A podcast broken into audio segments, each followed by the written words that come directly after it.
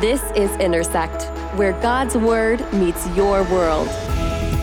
In our spiritual status as dead before Christ, and yet physically rebelling against God, that's because we're in someone other than Christ.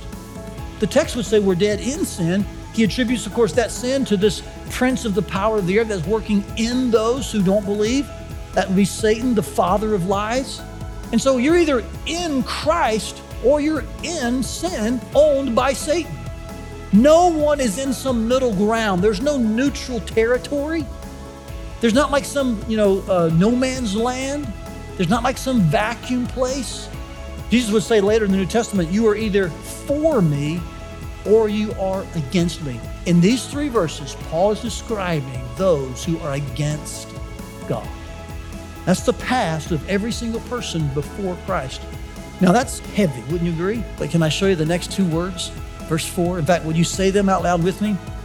But God. Isn't that beautiful? To get more content from First Family Church, visit firstfamily.church/resources.